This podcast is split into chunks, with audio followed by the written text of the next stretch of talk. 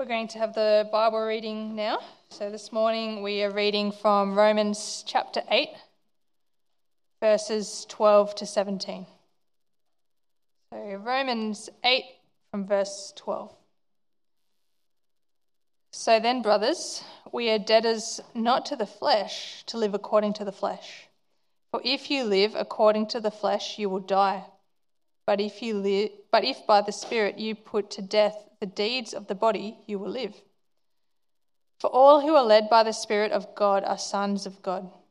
For you did not receive the spirit of slavery to fall back into fear, but you have received the spirit of adoption as sons, by whom we cry, Abba, Father. The Spirit Himself bears witness with our spirit that we are children of God. And if children, then heirs, heirs of God and fellow heirs with Christ, provided we suffer with Him, in order that we may also be glorified with Him.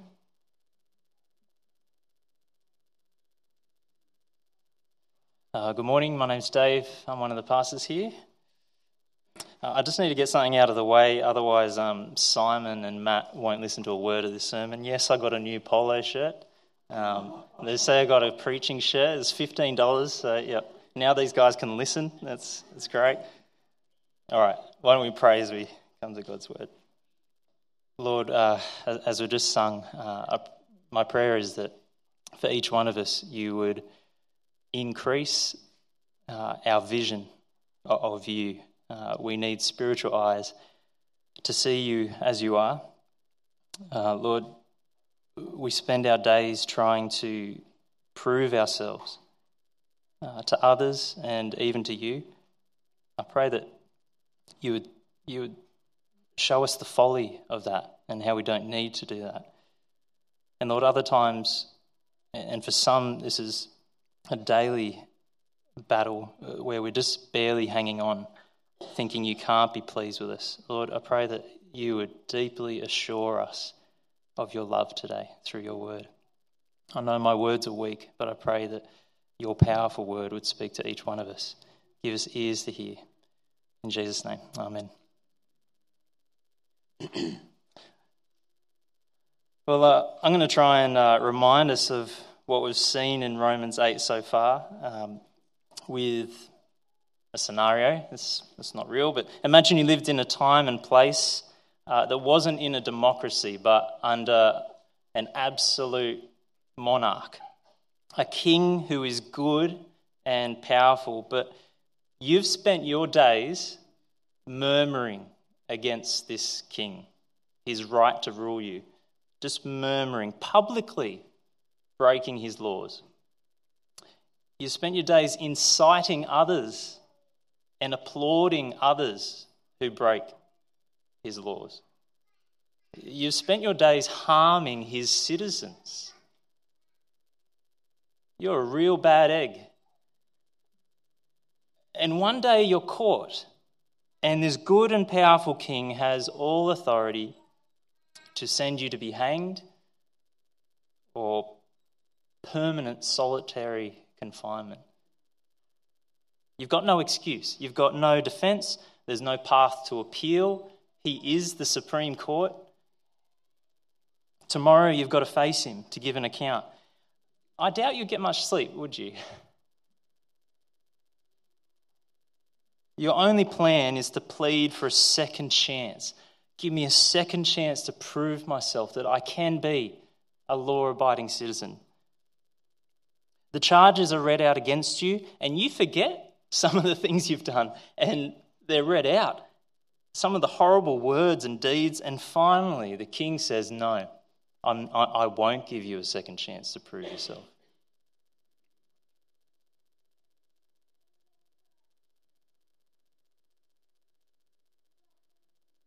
As of that moment, as of this moment, I forgive all your crimes. I will pay any debt myself. Before all my kingdom, I declare you innocent. No one is to harm you. I will never condemn you. Now, that's something, I know this is a pretty poor illustration, but that's something of the picture of our justification. It's a pure gift. Now, this king is so good and so powerful, he can even change your heart, the seat of your deepest desires, your will, your hopes. Uh, in place of your rebellious spirit, I give you my very own spirit. He will empower you to freely choose, freely choose to walk in my ways. That's something of our sanctification. We are under this new influence in our lives. We, we don't have to fear being on the wrong side of the law again because uh, the law is helping us. the, the one in charge is with us, empowering us. A new way of thinking, now, now, if that's all the king had done for you, uh, you would spend your days owing him your love, your devotion, your gratitude. You would have so much reason to tell anyone about the mercy of this king. You'd be, have every reason to praise him. But he's got more to say. I don't want you to only be a loyal, law abiding citizen. Today I adopt you. Where'd that come from? I adopt you. You have every legal right and privilege, including my inheritance as my heir. Treat my palace as your home. You are always welcome to come speak to me day or night. My entire kingdom I share with you. Go, live, work, representing me as a son.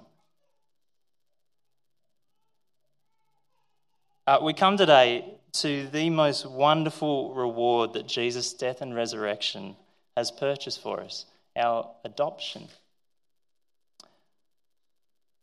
Uh, it is from this status of being adopted which we receive any and all privileges and blessings from God. It is the best gift and it's, it, it's the gift that everything else, we get everything else with and through. So those who live according to, the, according to the Spirit set their mind on the things of the Spirit, and, and the Spirit changes how we think. And what we're going to see today, the Spirit changes how we, how we think about ourselves, our old life, our old fleshly life. And the Spirit changes how we think about God. The Spirit leads you to be killing your flesh and the Spirit assures you that the Father has adopted you. You share the Son's life. Now, I believe the first happens by the second. We're going to come to this, but leading us to kill the flesh, I think, happens by the assurance that we, we really are children of God.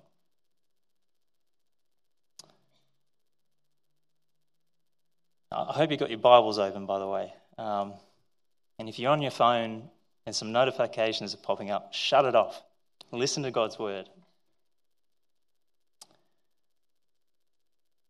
Uh, there's a scene in the movie The Best of Enemies, which I just found really confronting. Oh, I, don't, I don't know what the, the word is, but uh, Best of Enemies, it's, it's based on a true story. North Carolina in America in the 70s.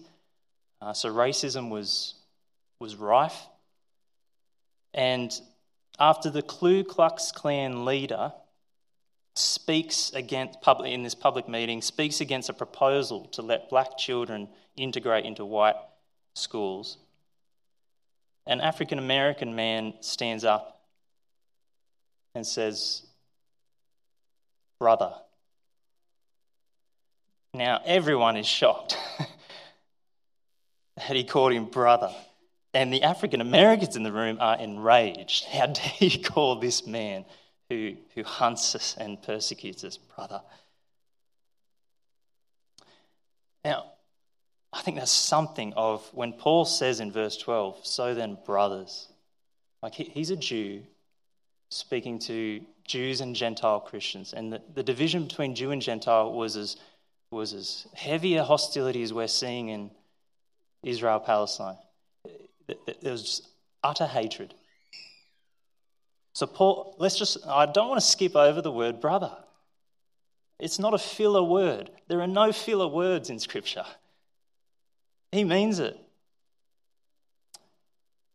Uh, he uses brother every time he addresses his readers in this letter, 19 times. It's a, it's a very serious and, and wonderful word. Uh, so, this part of God's word, it's addressed to brothers and sisters. If, if you love Jesus as your life, your hope, uh, this word, and, and, and I'm going to be speaking this sermon to you. Uh, but I just want to say at this point if you're, if you're still searching for God, uh, can I just invite you to please listen? I think this passage will show you the heart of God. He, he hates religion. The heart of God, He wants to give His life uh, as a pure gift, all His life. So I invite you to listen. So, brothers, sisters, uh, the Christian life is a supernatural one. It's a supernatural experience 24 7. It doesn't feel like it all the time, does it? It feels pretty ordinary. Uh, what we're doing now feels pretty ordinary. Our sufferings feel like we're being ground into the dirt. But the Christian life is a transcendent life 24 7. The third person of the triune God dwells in you. You are in him. It is, it is a supernatural life.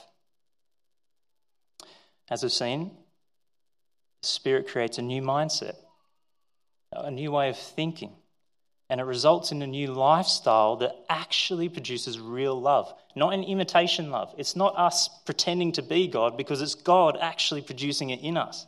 It's real love. It's not full yet. We want it to be, it's partial, but it's real. It actually fulfills His law. Uh, the Christian life is a supernatural experience. And it doesn't often feel that way, and we don't automatically think that way, which is, I think, why Paul starts with a warning. So then, brothers, we're debtors, we've got an obligation. But it's not to the flesh. It's not, it's not to the flesh. Our flesh makes us feel like we have to obey it to be satisfied, to be who we are, but we've got no obligation there. It's the Spirit who sets us free from sin, the Spirit indwelling us, setting our minds on spiritual things, real things, enabling us to fulfill the law of love. It's the Spirit who leads us. It's the Spirit who puts to death the deeds of the body so that we live. It's the Spirit who will one day resurrect our physical bodies. It's the Spirit who testifies to our adoption. Our life is in the Spirit. Our obligation is in the Holy Spirit. That's where life is life and peace. Flesh, no obligation, only leads to death. Now, flesh here, I don't think it's about um, physical bodies per se, although the body is like a diseased body where sin is, sin is in it and we need a new body. But, but it's, it's a deeper concept than that. Um, Paul seems to use it that uh, the flesh is more to do with a universal human nature, a disposition, uh, where we're hostile to God, as we saw in previous verses. We, we can't submit to God. His law comes and it incites us to more sin. So the body isn't bad. Uh, God created the body good. Uh, we're told in chapter 6 to offer our members, offer your mind, offer your eyes, offer your hands to as instruments for righteousness. So it's not we've got to be clear, the body isn't bad. So this flesh is more about being hostile to God. Now, I think when we think about hostility to God, I think there's two, two ways this can um, show itself. One is the more obvious kind of self reliant way. Uh, I think it's summed up pretty well by the song you hear at a lot of funerals, Frank Sinatra. I did it my way. Regrets? I've had a few, but then again, too few to mention. Like, really? too few? Are you, are you, talking about yesterday or are you talking about a lifetime? Too few to. Uh, anyway, sorry. That's, maybe your life is a lot better than mine. For what is a man? What has he got? If not himself, then he has naught. Oof. Let the record show, show I took all the blows and did it my way. Okay, there's that spirit. There's that hostile to God. But I think hostility toward God has to also include Paul's religious zeal that he once had, thinking he could prove himself. I think it's hostile because if God says you need his son's blood, and you throw that in his face and say, I've got this, I think that's hostility. I think Colossians 2, uh, at the end of Colossians 2, it's a really amazing verse where it just goes, uh, you think religion can make you good? All these rules do not taste, do not touch. And then it finishes with this verse These have indeed an appearance, an appearance of wisdom in promoting self made religion and the severity of the body, but they are of no value in stopping the indulgence of the flesh. That's incredible. All these rules, no value in stopping the flesh. You might not commit adultery, but the fantasies and the lusts of your thoughts. You might not yell and use swear words, but is bitter resentment against another image bearer of God in your heart, filling your soul? So I think there's a religious hostility, self reliance, and just and the more obvious, just get rid of God, self reliance. Self reliant, self gratifying, self protecting flesh. And it feels like we must satisfy its desires to be content. But, brothers and sisters, however strong the demands feel, we owe nothing to it. It only leads in death, leads to death. Verse 13. As John Owen famously put it, be killing sin, or sin will be killing you. Be killing sin, or sin will be killing you. Now, do you find verse 13 terrifying?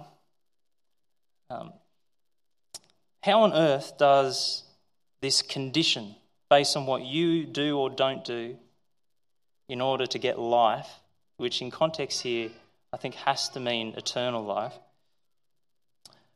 how does that fit with the assurance of verse 1? There is therefore now no condemnation for those who are in Christ Jesus. Now, if you're overwhelmed by fear at this point, whenever you hear a warning in Scripture, can I, can I encourage you? Don't try and handle that by moving away. I think the answer is go further into the passage. Make sure you understand it in its detail. Look at those little words for in verses 14 and 15. They are giving the reasons why. So for all uh, for all who are led by the Spirit of God are sons of God. And sons here, remember, just think, inherit, think firstborn inheritance. So that captures sons and daughters. All who are led by the Spirit of God are sons of God, for you did not receive the spirit of slavery to fall back into fear. The Spirit given to us is not like living under the covenant of law. Based on what you do, you live or die. It's one of assurance and security. So, however we read verse 13, it can't be to incite that kind of fear. So we've got to ask how does the logic work? It, uh, it, it's, I don't think it's immediately apparent how verse 13 fits with verse 14. Uh, all who are led by the Spirit of God are sons of God. And I think we get ourselves into trouble. Maybe we, uh, we have false assurance if we give our own definition of led here. What does being led by the Spirit mean? I think we just insert our own definition rather than letting Scripture tell us. Uh, some look to supernatural gifts like speaking in tongues. Uh, others might think of led as in guidance. The Spirit is telling me to call so and so this afternoon. Now, the Spirit might, he might do that. But does, is that what the definition of led is here? The Spirit is guiding me to marry this person, to invest in this, whatever. The most obvious definition of led is the preceding verse, verse 13. The Spirit leads us to put the deeds of the body to death. So, whenever our minds and our eyes and our tongue are about to be offered to sin, the Spirit leads us in violence violence against ourselves. If you want eternal life, you must be violent. That's, that's a weird thing to say, isn't it? You must be violent. Not against other people. If you're online slandering people in the name of Jesus, like, no. Don't say the Spirit's leading you to do that. Not against other people. Not violent against society and the world at large. Like uh, some fundamentalist churches just want to cut themselves off. Oh, society is the problem. No. The leading here is you get violent against yourself.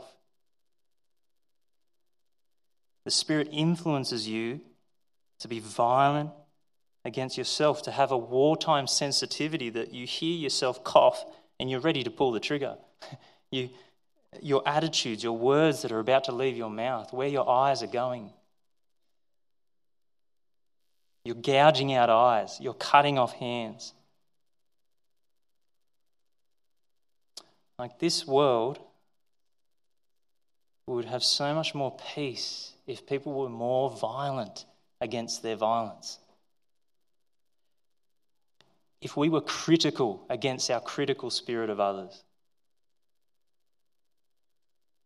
We need to get mean against our meanness towards others.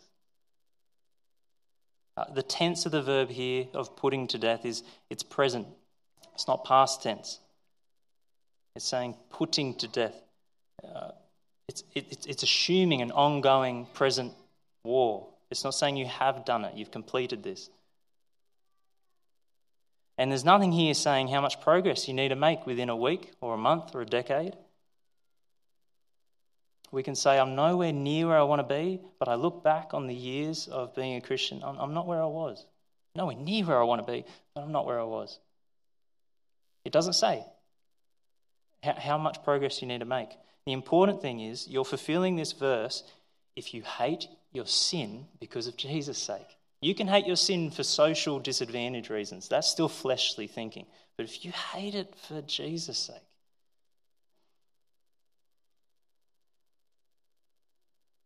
you, can know you're fulfilling verse 13. He's leading you to violence against the flesh.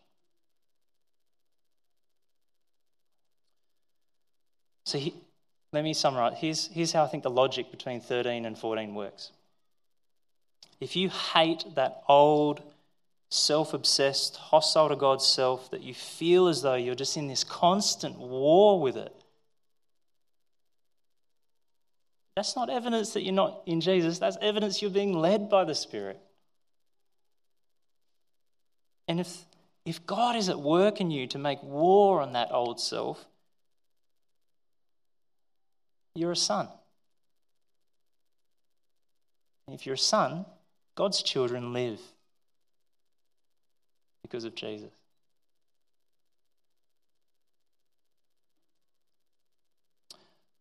So, how does verse 13 fit with verse 1? You must be fighting to put the flesh to death. if you're in Jesus, if the Spirit's in you, He will ensure you, you will. You've just got a totally different mindset now. Is it total? No, it's not. But, but it is different. And you can only get the victory if you are trusting in the full assurance of verse 1. I really love how John Piper puts it. The only sin you can kill is a forgiven sin. I think that's wonderful. It's forgiven. That's the only one you can conquer. The only way you can fulfill verse 13 is if you believe verse 1. Whatever sin I'm tempted or doing right now is forgiven. Then you can fight.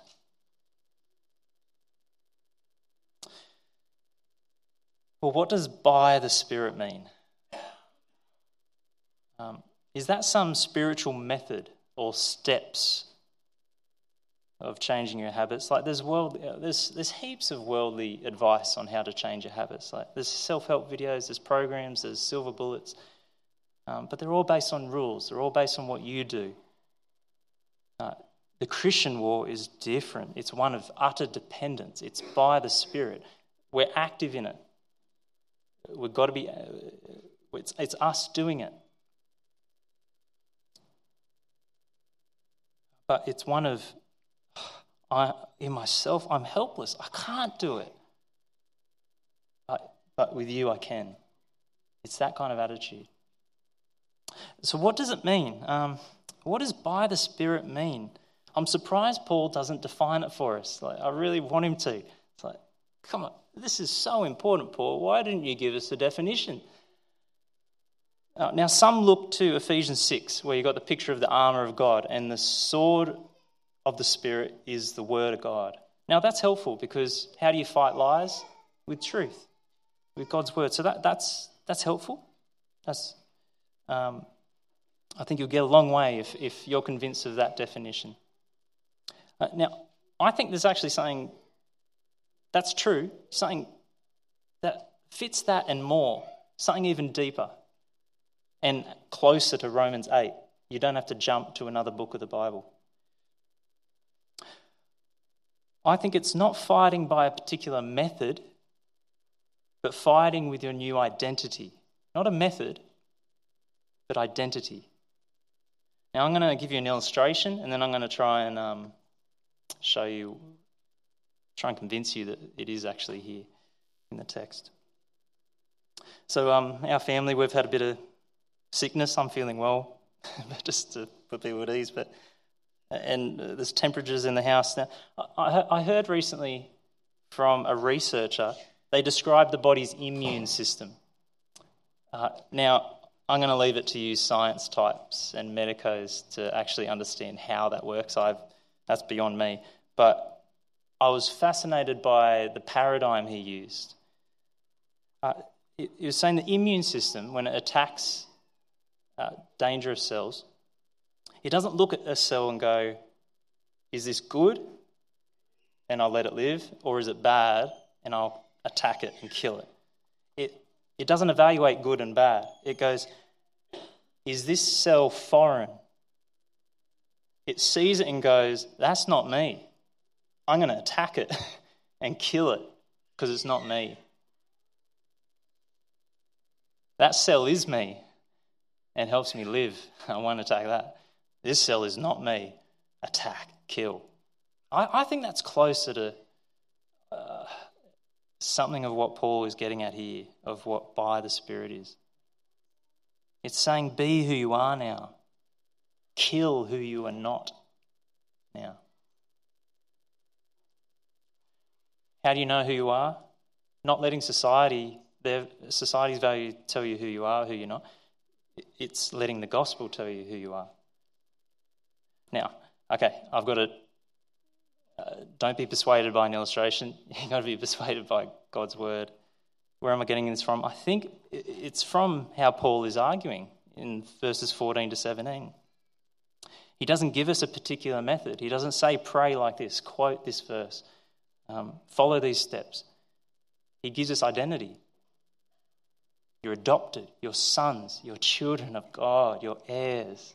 So I think it's how Paul thinks, how he argues. Or look at this wonderful chapter, which is all about life in the Spirit, chapter 8. How does it begin and end? Verse 1 Those who are in Christ Jesus. Verse 39 Nothing can separate us from God's, lie, God's love for those in Christ Jesus our Lord. Look at chapters 5 to 8 of Romans. And I've put the verses in, in the outline. I'm not going to go through them all. But in Jesus, through Jesus, in Jesus, through Jesus, just throughout these chapters, it's teaching us to think my life is bound up in Jesus. What's true of him is true of me. So I think, like the immune system, the Spirit helps us identify anything that isn't Christ in us and makes war on it. Who I am now in Christ changes our view of ourselves. We, we hate that old flesh now. It also changes our view of God, and I think, I think our view of God is what is the power to hate our old self. No longer fear of his abandonment, but assured. So verses 15 to 17. Uh, to appreciate this doctrine of adoption, we need to remember the precondition for our adoption. There is deep personal trauma before there is assurance. Uh, I got in my inbox this week. Um, I didn't take it as coincidence. Thought, oh, thank you for helping with the sermon again this week. Uh, an article on adoption by an American lady named Melinda Just. Now, Americans just celebrated Thanksgiving, so it's in that context, and she starts the article like this uh, What do I have to be thankful for? My own dad didn't want me. That's brutal, isn't it?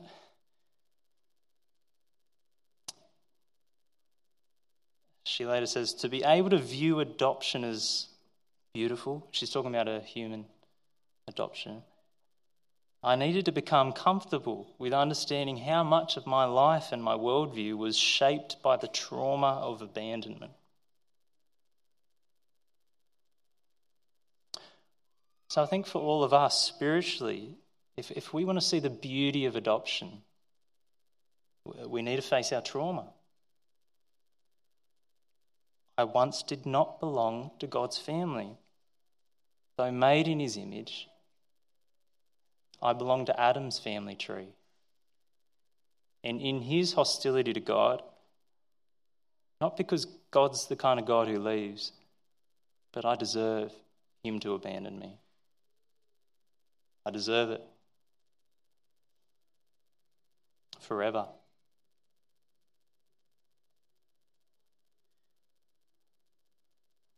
And that, it's on that dark backdrop that the verse 15 is just.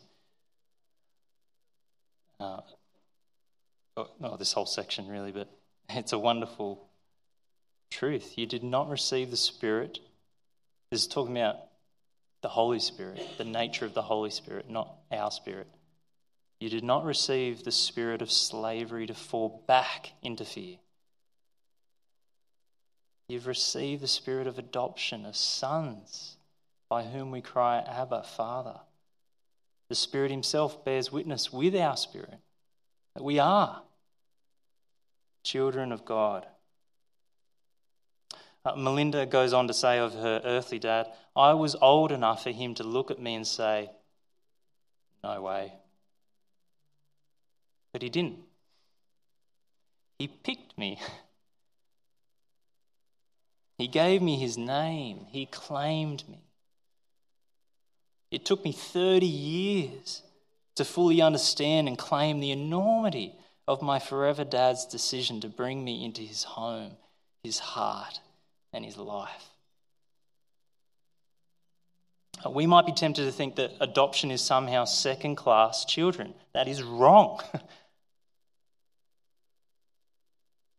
In the Roman world, an adopted son had all the social privileges as an heir, as a natural born. More importantly, in the Old Testament context, Israel was God's son, sons. But what, what should have been Israel's is now true of those with faith in the Son. Paul is transferring that title to believers. But most important is that these are Jesus' own words. We can cry. Now, I think cry isn't so much about being really loud or crying with tears, but we might do both. There's times to do both. This is more about we can cry. It, it, can come, it comes up from the depth of our being. We can cry. And what can we cry? the eternal Son who used this little Aramaic word, Abba. Now, Jews did not use this about God. It is way too emotional, it's too personal, it's too intimate. It wasn't reverent enough. This is the eternal Son's word, Abba. We share the Son's relationship with the Father. Not second class. We have, we have his relationship to the Father.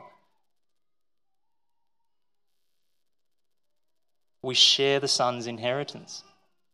We're heirs of God. Now, I think that means we're heirs of all God's promises. Maybe it also includes God Himself is the greatest inheritance.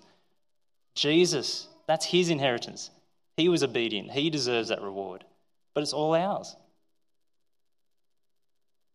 Only legitimate children get the inheritance. And we are by faith. Legitimate children.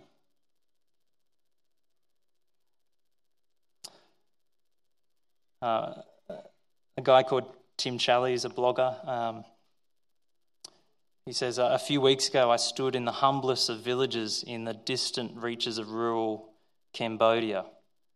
Uh, this is a village that has not yet been reached by electricity or running water. I love electricity and running water. this, this place hasn't been reached by that. Yet, it has been reached by the gospel. They wear the disguise of farmers, but even though their homes are tiny and unadorned, and even though they wear no crowns or own no robes, they are most truly princes and princesses who simply await their full inheritance. I wonder if we see believers that way, see ourselves that way. We share the Son's relationship to the Father, we share his inheritance, and we share the Son's sufferings. We share in his life fully. Now, what does this mean? Because unbelievers suffer. Let's, let's not kid ourselves. It's not like we've got a monopoly on suffering. Uh, the rest of Romans 8, I think, teaches us more about this Christian suffering, so we'll say more in future weeks. But notice here that a key, a key phrase we're glorified with him, but we also suffer with, with him. It's not suffer like him, it's with him. Uh, how you, uh, when, you're, when you're a son of God, how you see suffering just it changes. It changes. It is now with him. With him, we trust that he's working all things for good for those who love God. To be conformed to the Son's character. With Him, if we're persecuted because we bear His name, we're honoured. We're with Him. If we're with Him, we choose to lay down our lives so that people hear this gospel to be saved. We choose suffering, not just accept it. Uh, with Him, we look forward to being with Him and like Him. We're going to be free from this weak, fleshly struggle with our sin. And in that hope, we, push through and keep on fighting this fight, which, which is a form of suffering. I, I think that phrase, with him, is a beautiful phrase. And nothing shows the depths of our adoption if, while he slays us, we still trust. Father, you, I know you love me. Wow.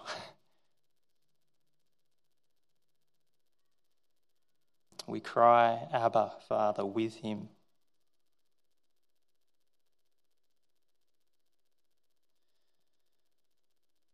So, whenever you don't feel like you can see God as Father, maybe, maybe you just, you're hearing all this and it's, it's wonderful, but it's not for you, and you just don't feel it.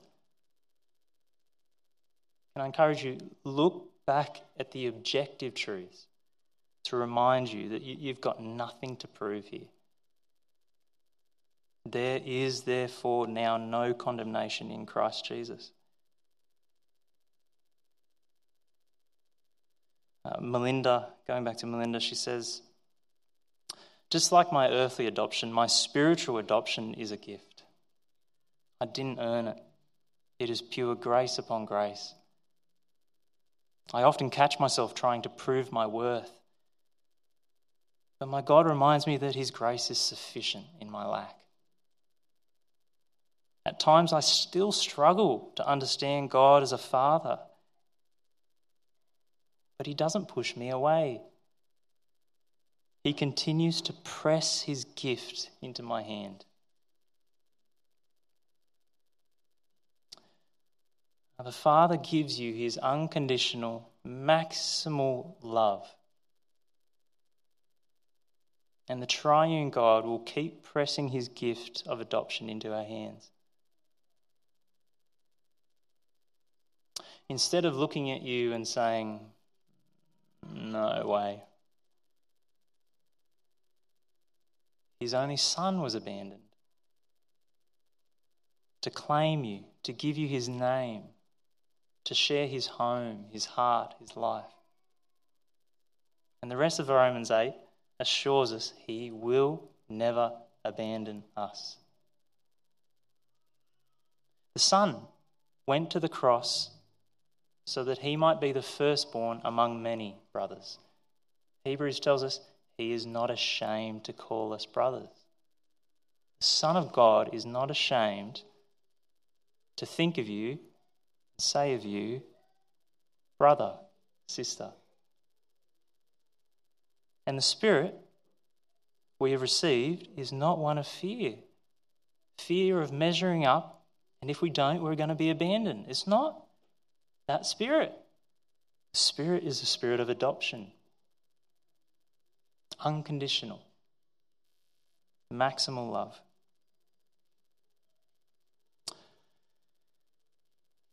So I want to finish by asking a very quick question. How are you trying to prove your worth? How are you currently trying to prove your worth? Uh, in the world's eyes? How are you trying to prove your worth in your family? How are you trying to prove your worth in this church?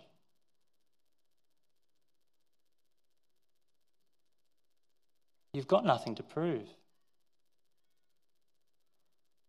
In fact, efforts of trying to prove yourself, once you've got spiritual eyes to see, is, is, is pretty pathetic.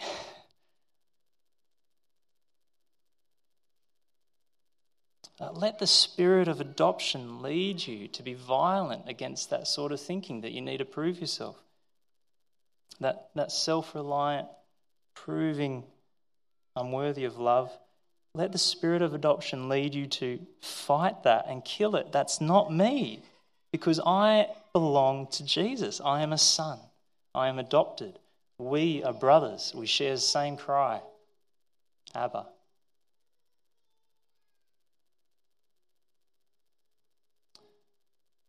Abba. Will you pray with me? Let's pray.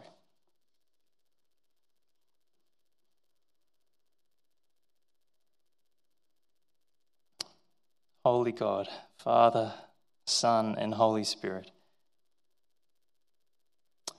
how we struggle uh, to believe that you invite us into your eternal life. Lord, we're so used to people in this world treating us based on what we can offer them. Uh, we're so used to our own pride wanting to earn our way. Lord, I pray that you'd press this gift of adoption more deeply into each of our hearts and minds so that we might return the great love you've given us, that we might have great security in who we are, so that we might treat one another in the church in a way that reflects this gospel, and so that we might fight the flesh that isn't me anymore, so that we might enjoy this gift of being your sons and daughters more. Pray this in Jesus' name. Amen.